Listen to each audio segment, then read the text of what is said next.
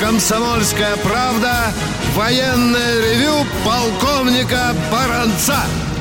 Здравия желаю, уважаемые радиослушатели. Военное ревю – это не только баронец. Ну и Тимошенко. Здравствуйте, товарищи. Страна, слушай. Дорогие друзья, один из наших радиослушателей неделю назад призвал и меня, и Тимошенко рассказать о маршалах Победы. Таких у нас немало. Да, э, это святое дело. Впереди 75-летие Победы. И, естественно, нам в военном ревью, где, где надо, конечно, рассказать и откликнуться на эту просьбу, что мы и делаем. Вот эту серию передач, посвященную 75-летию Великой Победы, мы начинаем с э, маршала Советского Союза Георгия Константиновича Жукова. Дорогие друзья, э, вы перечитали тысячи статей, книг, видели фильмы, документальные, художественные. И, естественно, пересказывать только уже всем, всем пережеванное, известное, нам бы не хотелось. Нам бы хотелось сосредоточиться лишь на том, что уже может быть полузабыто, а кому-то, может быть, и вообще неизвестно. Ну, начнем с того, что э, Жукову первому народ присвоил звание маршала Победы. Оно к нему вот так вот пристало, как одному из первых. Ну, конечно, кавалер двух орденов Победы, на всякий случай напоминаю я, и четырежды Герой Советского Союза. А теперь пройдемся по биографии Георгия Константиновича и посмотрим на какие-то любопытные вещи, которые высвечивают его характер. Причем мы сразу предупреждаем, дорогие друзья, елея не будет. Если будут какие-то абсолютно выверенные, проверенные негативные факты, мы их не будем избегать. Ну, что нам известно о, о Георгии Константиновиче? О том, что он родился в деревне Стрелково Калужской области. И после трех классов церковно-приходской школы мама его решила направить к, к своему брату э, для того, чтобы он учился там скорняжному делу. И вот здесь проявился момент, его, кстати, сам Жуков э, написал в своих воспоминаниях и размышлениях, о том, что мама ему сказала, вот придешь к нему и скажет там «Здравствуйте, Михаил Алексеевич». На что упорный Жуков, такой пацан еще сказал, я не скажу. Я ему скажу «Здравствуй, дядя». Ну что, дорогие друзья, 14 э, год э, не миновал Жукова. Он вступил в, э, в войну, Первую мировую войну, когда Россия пришла. Был объявлен призыв. Жуков попал в кавалерию.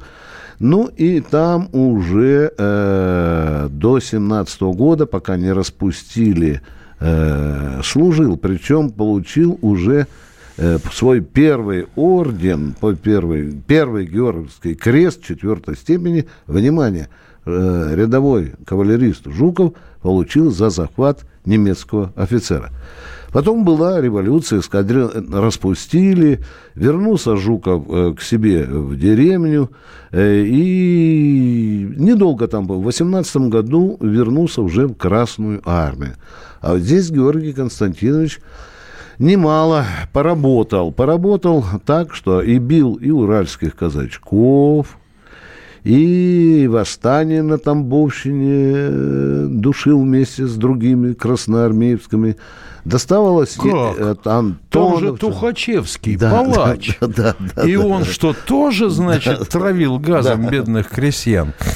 Да, дорогие друзья, у нас еще такая малая страница, малоизвестная еще. Э, Жуков участвовал как, э, как красноармеец, э, как конник, участвовал в, на Кубани в устранении десанта Улагая. Был такой Был генерал. Такой. Да. Это они когда с Крыма решили рвануть на Кубань, там их красные хорошо э, побили. Любопытная деталь из истории Жука. Он преподавал в Белорусском государственном университете, ну, смешно сказать, до призывную подготовку. Ну, это недолго длилось. Потом он попал на курсы высшего состава Э, и потом, внимание, внимание, вот как судьба сводил. Он был комбригом в дивизии Рокоссовского, о чем мы Было. часто, как вот судьба свела. Ну, а потом а, был Халкин Гол, о котором много писали и так далее. Ну, некоторые э, ревностные завистники, что ли, говорили, что там никак не показал себя Жуков, что ему просто повезло. Но давайте читать мемуары. Давайте э, почитаем то, что писали очевидцы, устойчивые, э, вернее, те люди, которые там были. Там, в общем-то, говорят, был кризис в войсках, и он, э, командующий корпусом 57-м, Жуков там быстро навел порядок. Внимание! Теперь пишут свидетели. Вот есть среди них был такой э, Григоренко, он это сбежавший потом в Нью-Йорк, и написал, что когда он э, наблюдал за этой бригадой Жукова, то часто видел документы, на которых размашистой почерком Жукова было написано «судить, трибунал, расстрелять». Да, но вот это вот инкриминировалось товарищем генералом Григоренко, что слишком легким был э, Жуков, но это уже... Дорогие, а партийную характеристику товарища Жукова озвучить не желаете? Обязательно. Мы сейчас обязательно еще дойдем. Но потом был в 40 году Бессарабский поход, дорогие друзья. Ну, его нельзя назвать каким-то там уж таким, что высветил какие-то полководческие качества. Румыния просто сдала Бессарабию, Буковину, и там, в общем-то... Но Жуков тоже побывал, э, побывал там.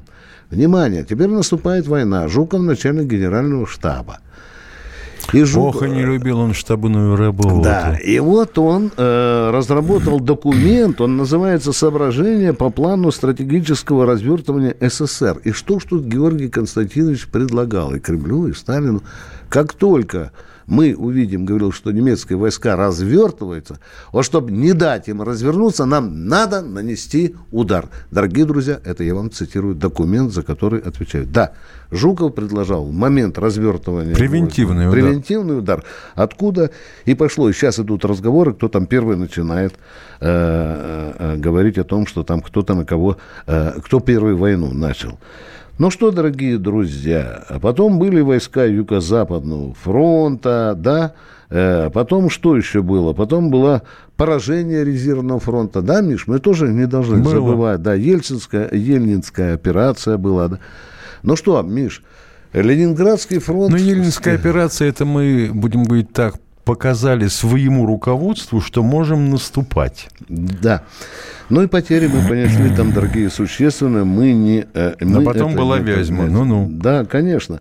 Но, тем не менее, факт есть факт. Документы Генерального штаба, что 31 тысяча погибших из 100 тысяч. Почти что каждый третий. А немцы потеряли э, где-то от 8 до 10 тысяч. Потом в 1942 году сразу в четырех операциях он э, участвовал как планировщик что о чем Сталин потом, когда Жуков попадет в опалу, будет написать, он приписывает себе заслуги в разработке операции, к которым не имел никакого отношения. Ну, это так. Это вам для дискуссии.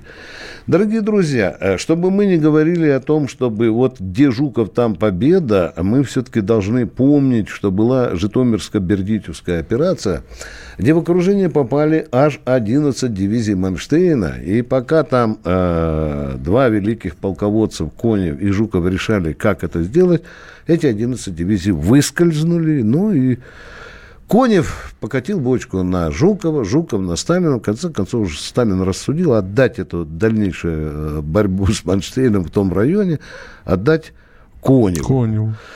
В 1944 году Георгий Константинович, внимание, получил первый орден Победы. Я напоминаю, что он, у нас только три орденоносца есть, которые имеют два ордена Победы, дорогие друзья. Это Сталин, это Василевский, да, и Жуков. Три человека, да. три человека дорогие друзья. Ну, что такого, что мало забытого, что хочется э, вам обязательно сказать про Георгия Константиновича. Э, несмотря на то, что он подписал акт о капитуляции, после войны началась опала. Был допрос э, маршала авиации Антонова, и в ходе допроса выяснилось, что Георгий Константинович в общем-то, уезжая из Германии, э, кое-чего со своими подчиненными, да, Миша, прихватил, да? Да. Вот да, это вот да, преследование, да, как некоторые утверждают, началось из-за того, что где кровавый тиран Сталин считал, что повторится заговор военных, угу, угу, угу. и Жуков претендует на его место. Да.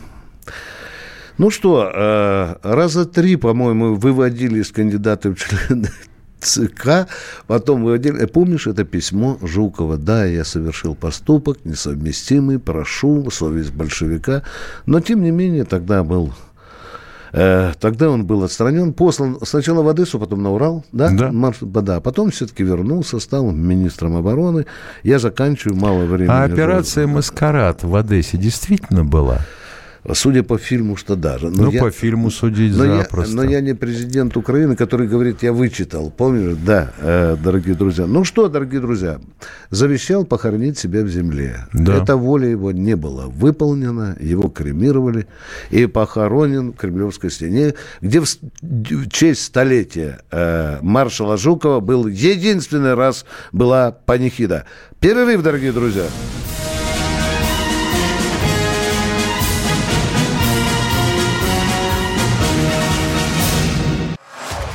Самые осведомленные эксперты, самые глубокие инсайды, самые точные прогнозы. Точные прогнозы. Знаем все лучше всех. Ведущие. Неудержимый Мардан и прекрасная Надана Фридрихсон. Первая радиогостинная «Вечерний диван» на радио «Комсомольская правда». Два часа горячего эфира ежедневно по будням в 6 вечера по Москве.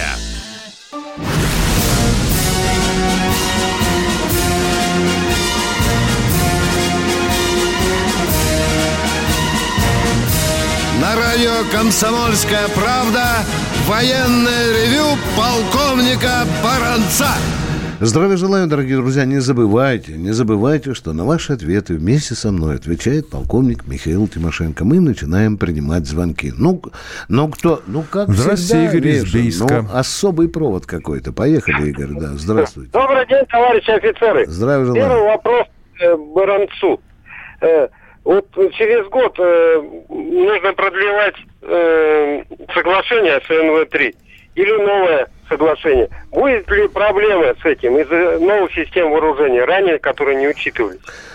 Наш МИД уже не знаю сколько э, времени бьется, подавая сигналы Соединенным Штатам Америки. Американцы молчат, они хотят из нас что-то выторговать. Потому ситуация с, с продлением, пролонгацией этого договора пока не ясна, дорогой мой человек. Точка.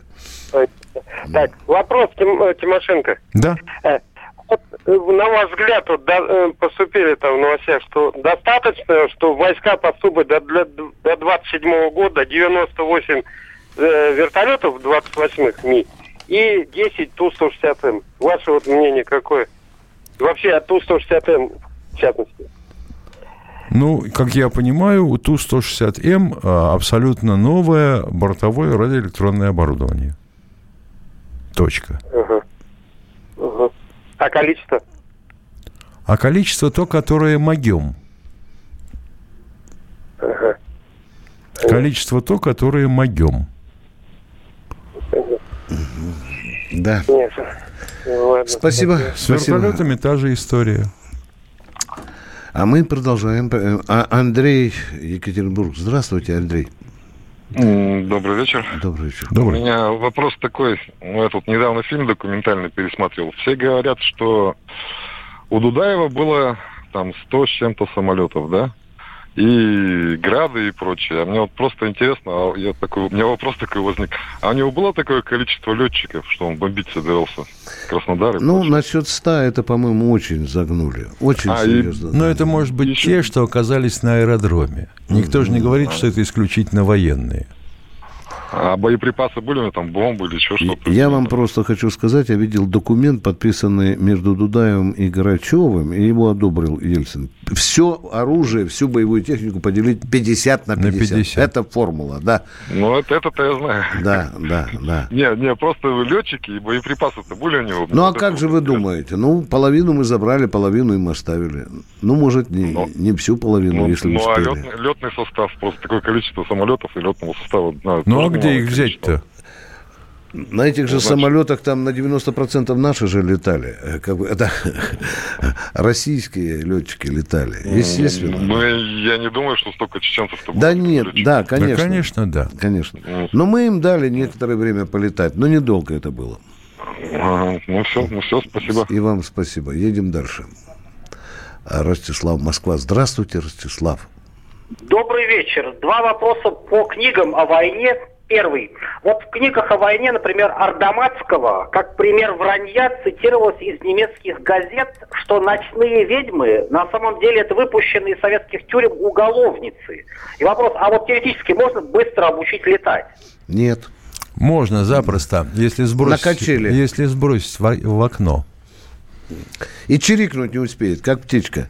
Да нет, это, конечно, гнусная антисоветская пропаганда. Вы взрослый человек и должны все кушать, мелко пережевывая. Второй вопрос, пожалуйста. Второй, второй вопрос. Э, А бывали случаи, что убитых далеко в советском тылу немецких агентов иногда подбрасывали на линию фронта, чтобы немецкие спецслужбы подумали, что они не провалились, а им не повезло при переходе через линию фронта. Если была такая операция, то на моей памяти только одна. И это опять-таки э, нигде, не, э, э, нигде не зафиксировано, даже в, в воспоминаниях. По-моему, один из разведчиков это писал, который э, даже, даже тот, который принадлежал к НКВД. дорогие У англичан такое было. Да, да.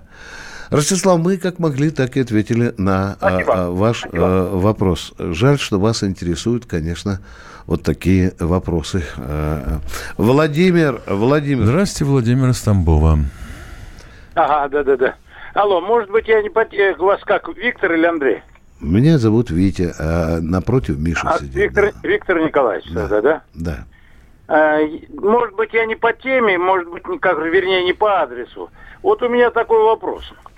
Мой отец, кажется, ну, с 22 года, старшина разведки, в общем, два ранения, со Сколким пришел инвалидом, вот. Ну и, значит, не в 74 году от ран, от- ну, в общем, они повлияли, конечно, у него Да. и сердце. Да. Он умер. Ему памятник вообще положен, как льготы какие вот. А что, как с ветеран, 74 как пролил года вы не поставили отцу памятник?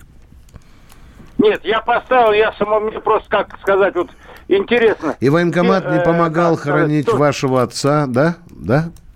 Не, не понял. Помогал военкомат хоронить отца? Нет, но дело в том, что я тут, у меня так получилось по стечению обстоятельств, я жил не в Тамбове, а жил в Луганске. Мгм, Понятно. Э, в Луганске, это после вот сейчас началось там это, как говорится, я приехал, ну, переехал сюда, на Мгм. родину. Да, да, да. да.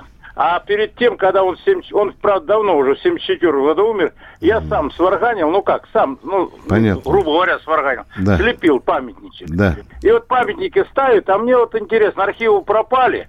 Я как еще как по приезду, еще давно, в 70-й год заходил, подтвердилось, что он, значит, э, старшина разведки. мот- Куда вы 191, по-моему, заходили? мотоцикл- Куда вы заходили? Я заходил. Я Куда? в военкомат заходил, Понятно. Вот заходили в военкомат дальше. Ну, всё- Архивы были целы. Военком говорит, да, такому человеку, как же с почести, ну, положено, в смысле.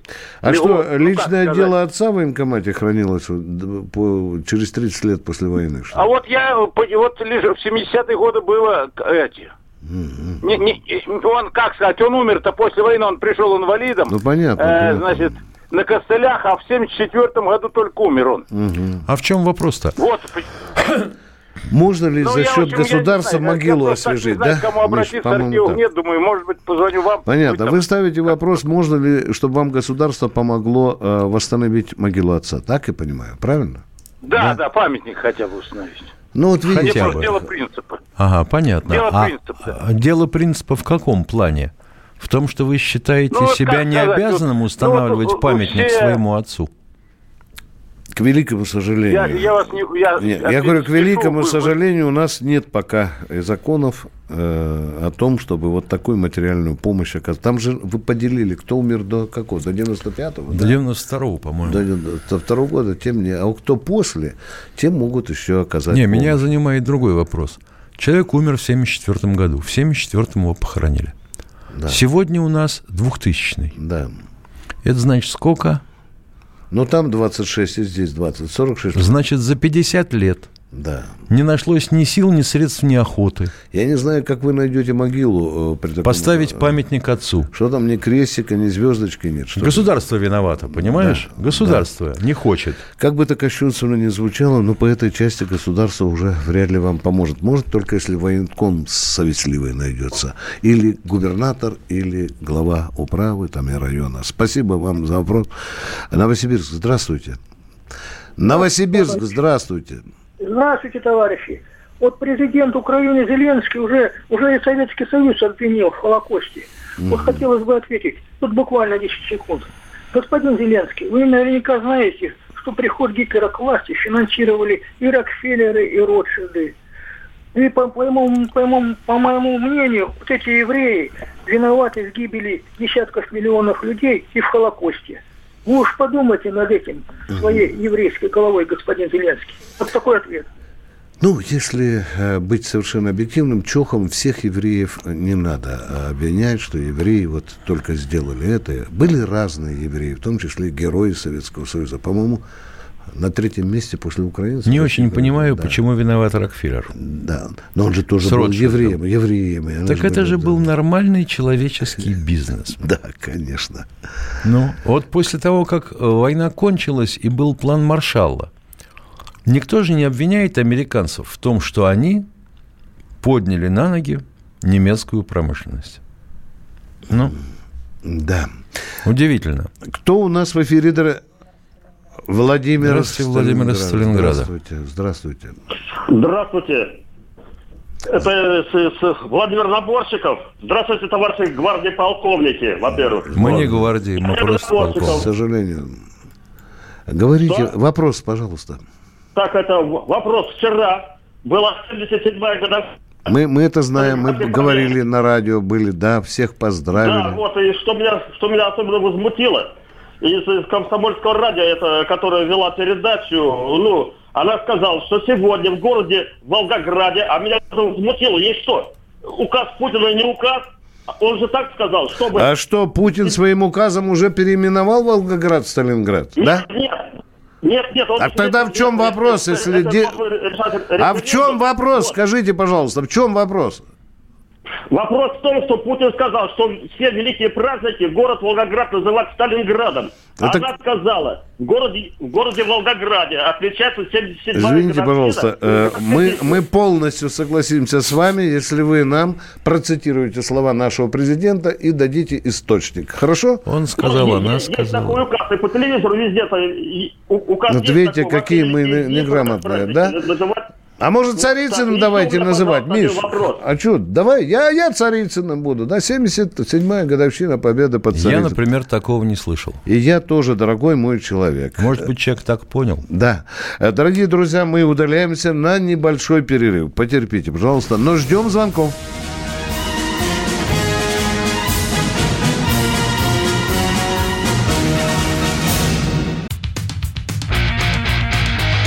Придумал такой сюжетный ход. Давайте я скажу некую чудовищную вещь. Это будет неудивительно. Скопление мигрантов – это не прогрессивная тема, не техническая, а стереотипная. Среди впечатлений моей юности через запятую идут трипы кислотные, наркотические, и благодать в церкви на праздник Троицы. Мы не знаем, есть ли у Мишустина под его пиджаком погоны, потому что если человек в конце 80-х торговал компьютерами, я думаю, к нему подошел какой-нибудь тогдашний товарищ майор, подполковник Путин, и сказал, А вот тут вот уже Программа «Кашин-Голованов. Отдельная тема». По будням в 9 вечера по Москве.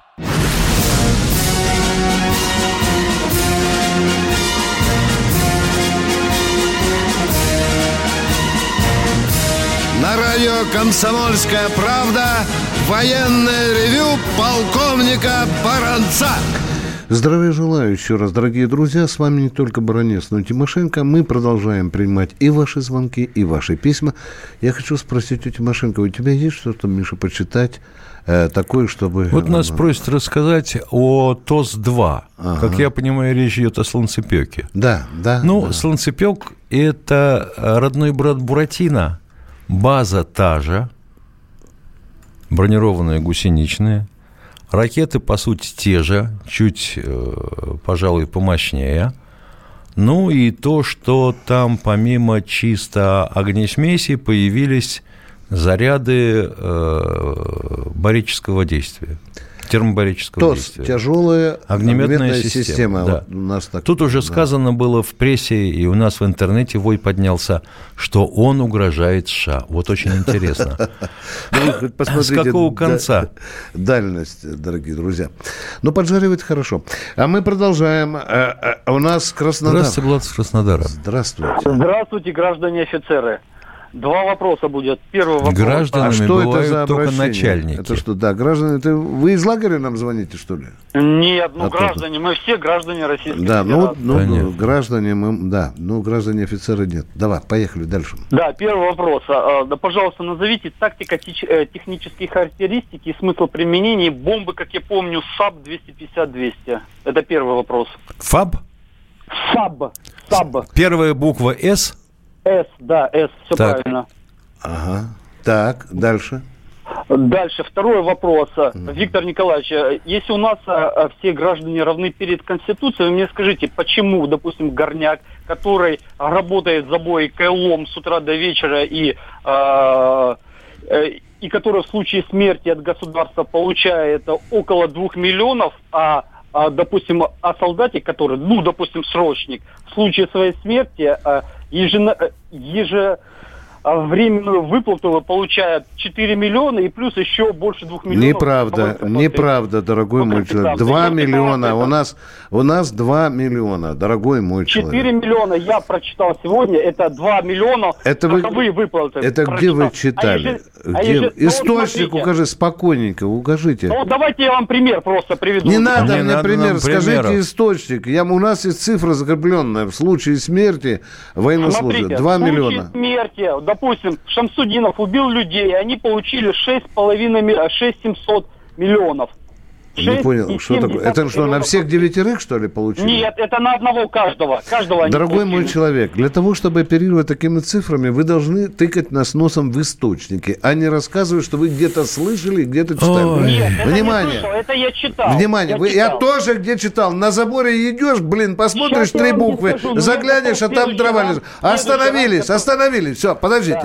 Итак, вы очень наивный человек, очень наивный, доживший до этих лет, чтобы свято верили в то, что написано о равности и так далее. Дорогой мой человек, это всего лишь декларация. Жизнь эту декларацию рихтует. И потому надо быть слишком наивным, чтобы думать, что у нас все равны перед законом. Понимаете, первая точка. Вторая, 2 миллиона. Дорогой мой человек, больше я цифры не знаю. Потому что я очень часто получаю письма, жалобы от родителей погибших солдат и офицеров. Везде говорит, спасибо, Минобороны выплатил 2 миллиона. На этом мы ставим жирную точку. Вот, вот не могу понять, что человека так взволновала бомба САБ-250-200. Ну, световая а, авиабомба, ну, массой 250 килограмм, ну. Ему что еще, световой поток в люминах должен быть? Глазки выжжет, если будешь пялиться долго. Продолжаем. Э, э, Виталий из Пятигорска у нас. Здравствуйте. Добрый день. Здравствуйте. Мне 84 года. Значит, в январе 45 года за бой в Польше, Вилна, м- мой папа был награжден э, орденом Отечественной второй степени. Приказ э, у меня копии есть. Так. Вся беда в том, что э, отметки о при- получении ордена не было. И примерно в это же время он пропал. Мгм. Без Да. Да, да. м- а, ой, простите, получить этот орден или что-то другое, или место захоронения отца. А вы пытались э, писать... меня- обратиться, Вы, а? вы обращались э, для начала в архив Минобороны, нет? Да, конечно, вот это все, что я сказал. Вы обращались... получит- Ответьте на вопрос. Не конечно. А скажите, вы обращались в архив Минобороны? Обращался. Что вам написали? Вот написали, что, значит, отметки об многополучении... Я награды говорю, нет. где отец захоронен, не отметки. Вам сказали, где ваш похоронен отец? Нет, пропал без вести. Да, вот у нас, к великому сожалению, сегодня 800 тысяч, если не 860. Это я слышал. Пока, Вы да. мне ответьте, я могу получить этот орден или что-то такое? Нет, нет, Вы можете получить только документ, подтверждающий то, что вашего отца представили к этому ордену. Все. Все, спасибо. Крепитесь, пожалуйста, Пожалуйста. мы продолжаем военно... А, Раиса, Ростов на. Здравствуйте, Раиса. Добрый день. Ну, вам задавали вопросы о договорах между Советским Союзом, ну, Советским, сейчас Россией и американцами. А есть ли смысл сейчас э, это, этих договоров, когда вырос такой огромный тигр, который сидит на скале и ждет на кого бы напасть. Мы что, забыли? Сейчас мы э, партнер. Раиса, успокойтесь, С пожалуйста. кем мы партнеры?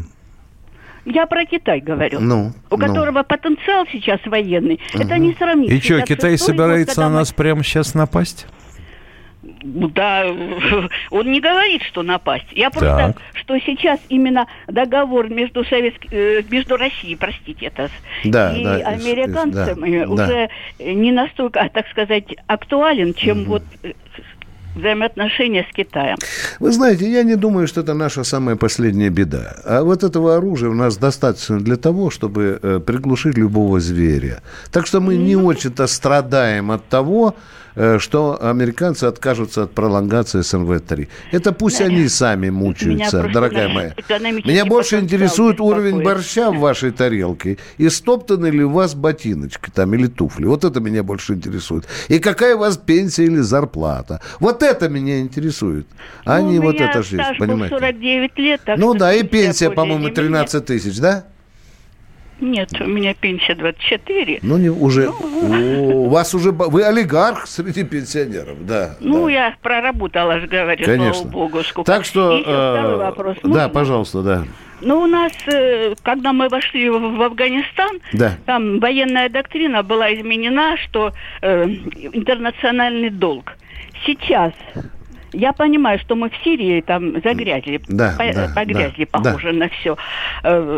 под каким соусом? Да, верх- этот, э, депутаты давали разрешение. там, Федеральная, всё да, да, прочее. да, да, верхняя палата давала, да. А э, статус сейчас наших войск По просьбе, по просьбе правительства Сирийской Арабской Республики мы там находимся. По Я просто просьбе единственное, Сирийской. меня беспокоит, что не будут потом говорить нашим военным, что Обязательно, дорогая моя, А кто я как тоже же? думаю, я уже тысячу раз говорил, пройдет лет 10-15, скажут, не так воевали, не так гибли, не так помогали.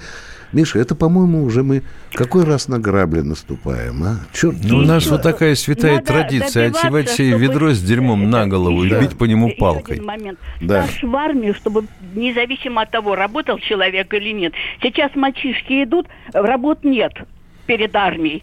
А они, получается, там как на, раз, на развлечение. Вот это тот их указ, что только если в страховой, если работал, там хотя бы месяц страховую записывался. Да. Это ужас.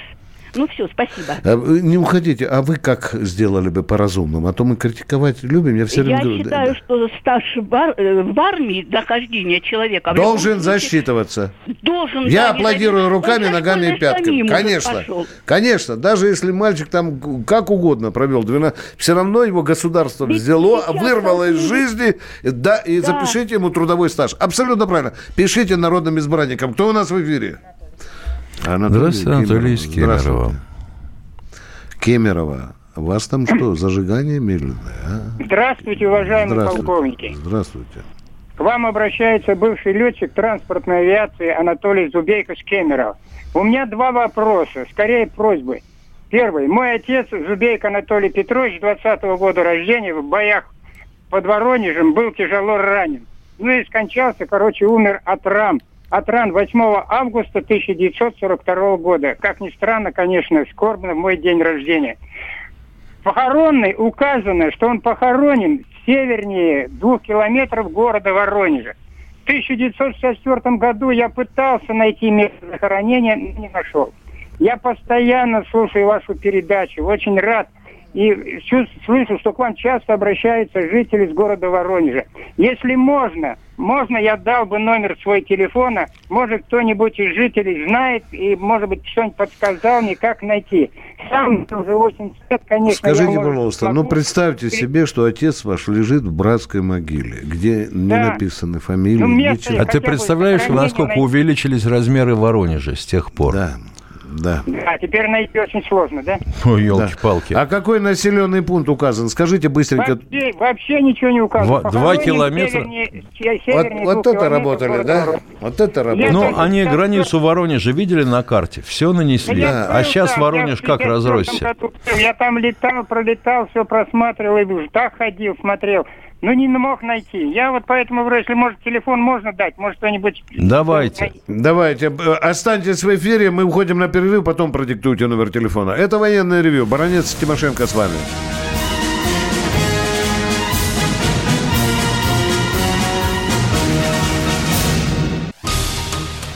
27 сентября 2019 года. Главный редактор издательского дома «Комсомольская правда» Владимир Сунгоркин в своей программе «Что будет?». У нас очень сильная налоговая служба. Руководитель ее, господин Мишустин, это один из выдающихся управленцев. Ему бы возглавить правительство. 15 января 2020 Президент России Владимир Путин предлагает кандидатуру нового главы правительства Михаила Мишустина. Каждый четверг в своей авторской передаче Сунгоркин дает прогнозы о том, что будет с Родиной и с нами в 8 вечера по Москве.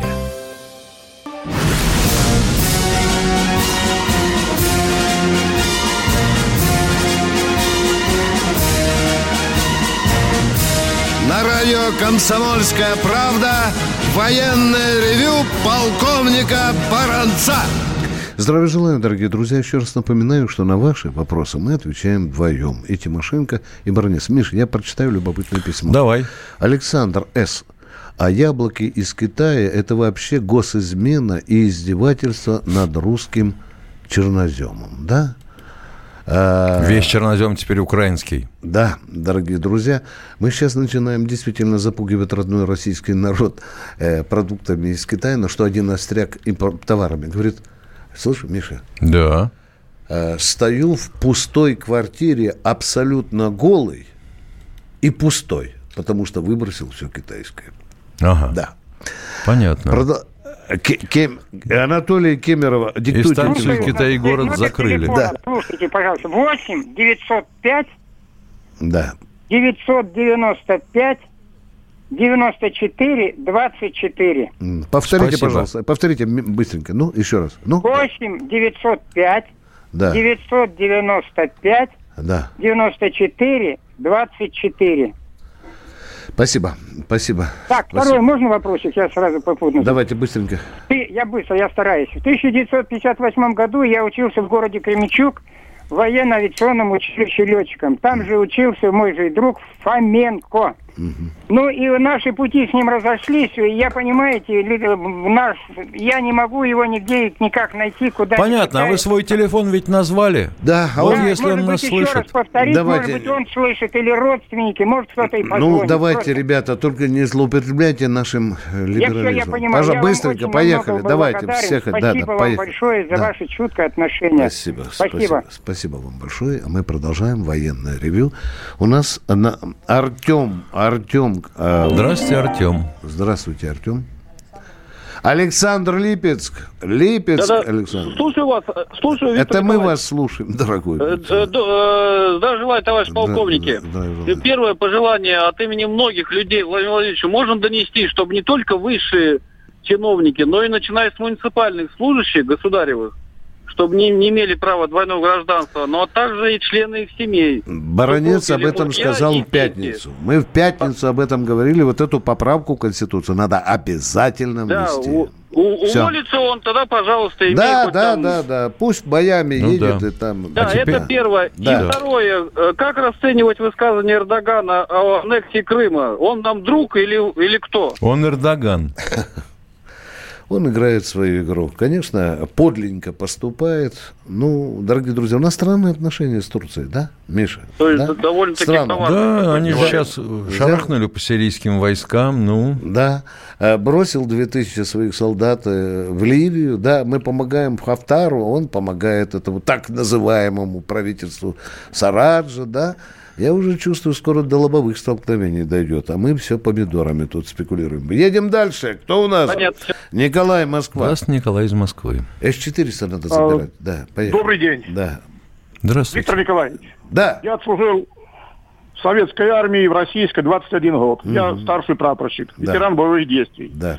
Вот, э, как бы почему вот, э, жены прапорщиков не лечатся в поликлиниках Министерства обороны? Я уже То есть тысячу офицеры- раз ставил этот вопрос. Вы же Ну, вы служили... ближе к власти, Виктор Николаевич. Что? Задайте вопрос, потому что я туда достучаться... Да я через не день могу. его задаю, но не получаю внятного ответа. Почему? Потому что говорят, надо выслуга 20 лет. Вы, а вы 22 говорите, да? Да, Правильно? Да, ветеран боевых Все, действий, все, да, о, это круто. Мичманы, не лечатся, прапорщики не лечатся. Ну, это дискриминация полнейшая. Я вообще не понимаю, почему только 20, а не 15. Потому что человек, прослуживший 10 лет, бывал на войне, ранен, контужен. Жена его, может быть, где-то страдала в каком-то гарнизоне. Но что мы поделили армию? Это вообще преступная дележка, я считаю. А когда вообще вся эта дележка началась? По-моему, еще при Степашине. Да, ну это вот уч- участник боевых действий, да. Вы воевали, вы не воевали. Что бабло поменьше народу платить, дорогие друзья, да. Вы, дорогой мой человек, сколько буду здесь существовать, сколько буду ставить этот вопрос везде, где только можно. Продолжаем военное ревю. Здравствуйте, Александр из. Казани. Э, Здравия желаю, товарищ полковник Александр Казань.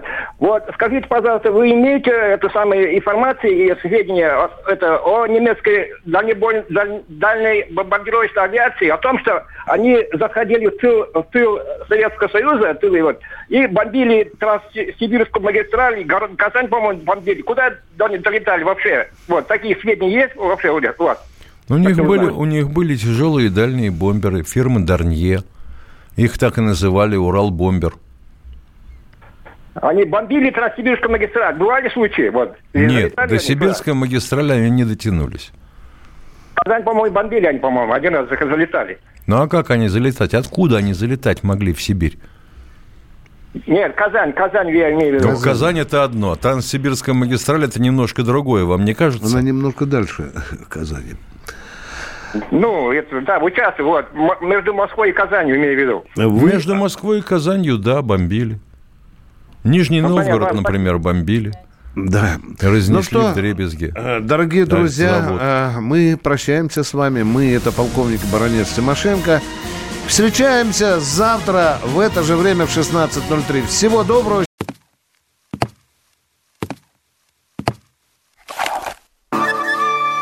Это была тяжелая неделя. Хороший. Ребята, давайте жить дружно.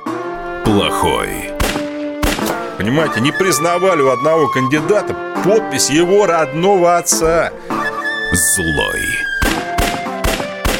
А вот что у нас в России, вот что у нас в России. Бред, да?